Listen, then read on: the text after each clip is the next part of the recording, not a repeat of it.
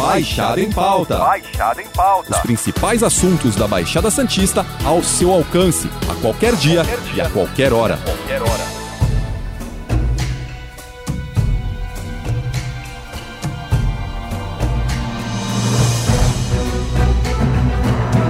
Fardos de borracha têm sido encontrados desde o começo de setembro em praias do litoral de São Paulo. Os objetos, inicialmente apresentados como caixas misteriosas, segundo o biólogo e professor da Universidade de Pernambuco, Clemente Coelho Júnior, têm as mesmas características das cargas de borracha transportadas por navios nazistas. A análise dele é baseada nos fardos encontrados no litoral do Nordeste, os quais avaliou e concluiu que seriam de embarcações nazistas que naufragaram na costa brasileira em 1940 no litoral de São Paulo, 22 fardos apareceram recentemente. A última leva, com 21 objetos encontrados em Ilha Comprida, fez com que o professor indicasse uma investigação na latitude sul e sudeste sobre outras embarcações naufragadas e sem registro. Para explicar um pouco o que são esses fardos, o Baixada em Pauta recebe o biólogo e professor universitário Clemente Coelho Júnior. Boa tarde, Clemente, tudo bem? Bom dia, bom dia a todos e todas. Esses fardos de borracha encontrados no litoral de São Paulo e que a princípio apareceram como caixas misteriosas, segundo o senhor,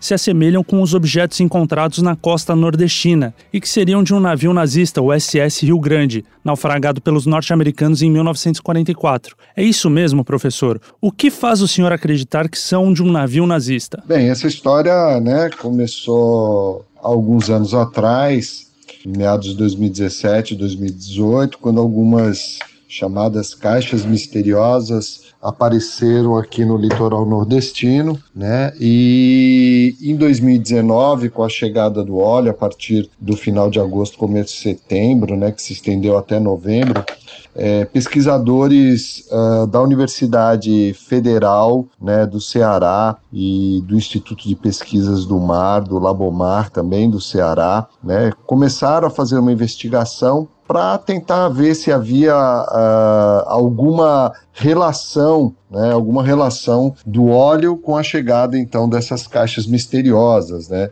Porém, né, depois de, dos estudos realizados, conduzidos pelo professor Luiz Ernesto Arruda, é, Carlos Teixeira e Rivelino Cavalcante, é, eles perceberam então de que não havia relação direta com o óleo que estava chegando, mas as evidências eram muito fortes de desse material, né, desses caixas misteriosas estarem então uh, relacionadas a um naufrágio de um de um uh, navio nazista SS Rio Grande, né, que continha, né, uh, esse mesmo material nos seus porões né, e que possivelmente então, né, trazidos pela corrente sul equatorial e com outras evidências, inclusive de organismos que se incrustam uh, nesse material, nesses fardos de látex, né, eles, eles uh, evidenciavam então que estavam sendo trazidos pela corrente equatorial, chegando então no litoral nordestino. Né? Então as evidências foram muito fortes a partir de imagens, filmagens do próprio naufrágio, né, da parte interna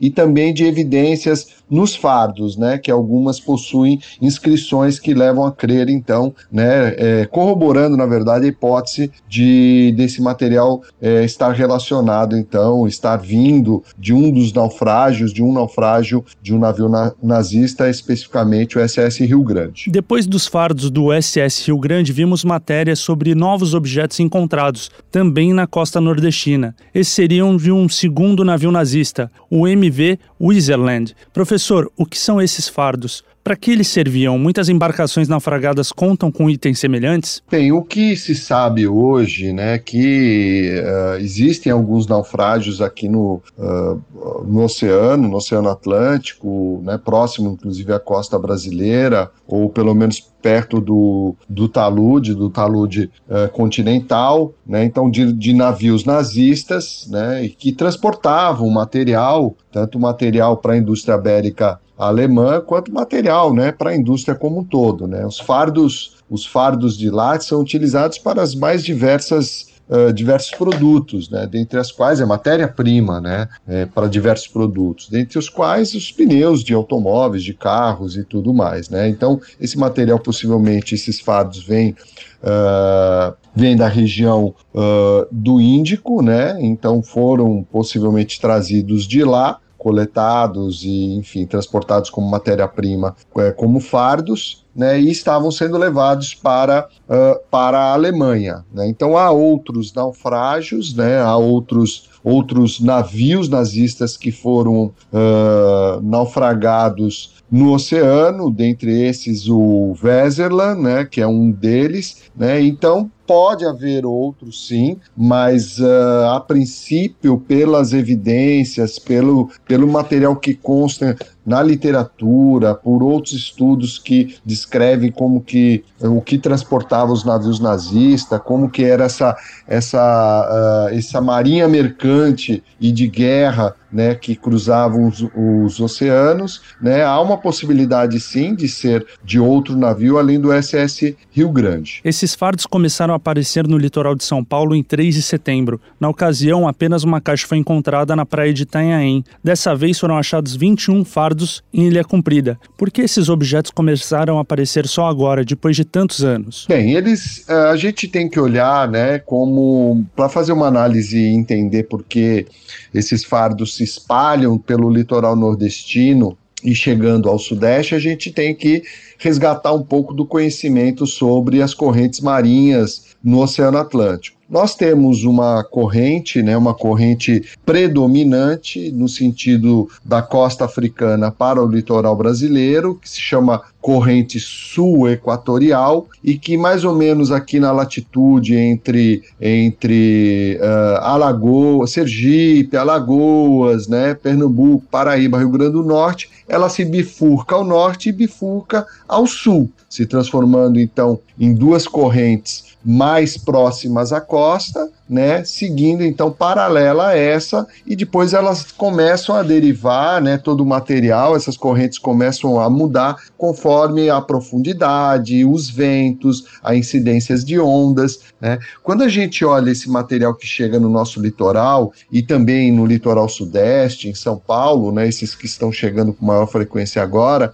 a gente percebe, né, que existem é, organismos incrustantes, né? Dentre eles a, a chamada lepas, que são crustáceos uh, muito comuns né, em material que deriva, inclusive uh, podendo se fixar até em cascos de, de, de, tartaruga, né, enfim, nos cascos de navios, né, são organismos uh, uh, estão relacionados com o mar aberto, eles vivem todo o seu ciclo de vida, eles completam seu ciclo de vida em mar aberto. Então, começam a colonizar esses fardos que começam então a derivar, a boiar, e aí são trazidos pelas correntes sul-equatorial, pela corrente sul-equatorial. E aí, certamente, esses que chegaram no sul e sudeste estavam então próximos à costa, mas derivaram ao sul e sudeste, nessa bifurcação que eu falei anteriormente. Né? Então não é de se estranhar que cheguem os fardos de, de látex no sul e sudeste, como não foi estranho também quando se chegou algumas poucas manchas de petróleo no litoral sudeste, Espírito Santo, Espírito Santo e, Rio, e, e, Espírito Santo e Rio de Janeiro. Professor, durante uma entrevista ao G1, o senhor disse que deveria ser feita uma investigação na latitude sul e sudeste para saber se há alguma embarcação da Segunda Guerra naufragada e sem registro. O senhor acredita nessa hipótese? Bem, o conhecimento que a gente tem, né, ainda está é, limitado pelo, pelos dois naufrágios, mas especificamente o, o, SS Rio Grande, na qual se tem um registro fotográfico, né, que foram acessado pelos, pelos pesquisadores do Lamomar e da Universidade Federal do Ceará. Uh, mas não temos ainda nenhum nada que comprove a existência de naufrágios mais próximos à costa sul e sudeste, mas é possível sim que existam. Talvez haja necessidade de um novo levantamento, de uma nova pesquisa. Uh, acredito que alguns pesquisadores devem estar tomando a frente em relação a isso, né, de se fazer essa investigação de quais naufrágios existem na costa brasileira e que teriam uh, alguma relação, um potencial de estar transportando fardos de látex, né, pela, pelo fato de estar chegando, né, agora com maior frequência frequência, mas ainda né, uh, se trabalha com a hipótese da chegada desse material pela deriva, pela corrente sul equatorial, derivando ao sul e sudeste, que é a hipótese no momento mais aceita e plausível. O que uma investigação dessa natureza poderia trazer de esclarecimento e de informação? Para que se possa se ter uma confirmação, então, numa levantando-se a hipótese de outros naufrágios, né, de navios nazistas ou qualquer outro tipo de navio que, que estivesse transportando esses fardos de látex apenas levaria à evidência né, de uma maior possibilidade e uma maior frequência né, na chegada desse material né, no litoral sul e sudeste, né, se, desde que a localização esteja mais próximo à deriva ao sul e sudeste da corrente sul equatorial. Né? Então, realmente, assim, não, neste momento não há nenhuma pesquisa é, que eu saiba ainda em andamento, mas certamente vai desper despertar algumas algumas universidades para que o façam, né? Em se levantando essa, em se comprovando essa hipótese de que existem sim outros navios que transportavam estão mais próximos ao litoral sul e sudeste ou mais próximos à bifurcação da corrente sul equatorial que deriva a sul e sudeste, é, o que a gente espera é que esse material chegue com maior frequência nesse trecho do litoral brasileiro. Professor, obrigado pela sua participação no Baixada em Pauta e na semana que vem nós voltamos com outro assunto e convidado. Lembrando que esse podcast está disponível no G1, Apple Podcast, Spotify, Deezer, Google Podcast e Castbox. Nos aplicativos existe a opção para você assinar esse podcast e receber um aviso sempre que um novo ficar disponível. Eu sou o Matheus Miller e encerro Baixada em Pauta por aqui. Até a próxima. Tchau. Baixada em Pauta. Baixada em Pauta. Os principais assuntos da Baixada Santista ao seu alcance, a qualquer dia, qualquer dia. e a qualquer hora. Qualquer hora.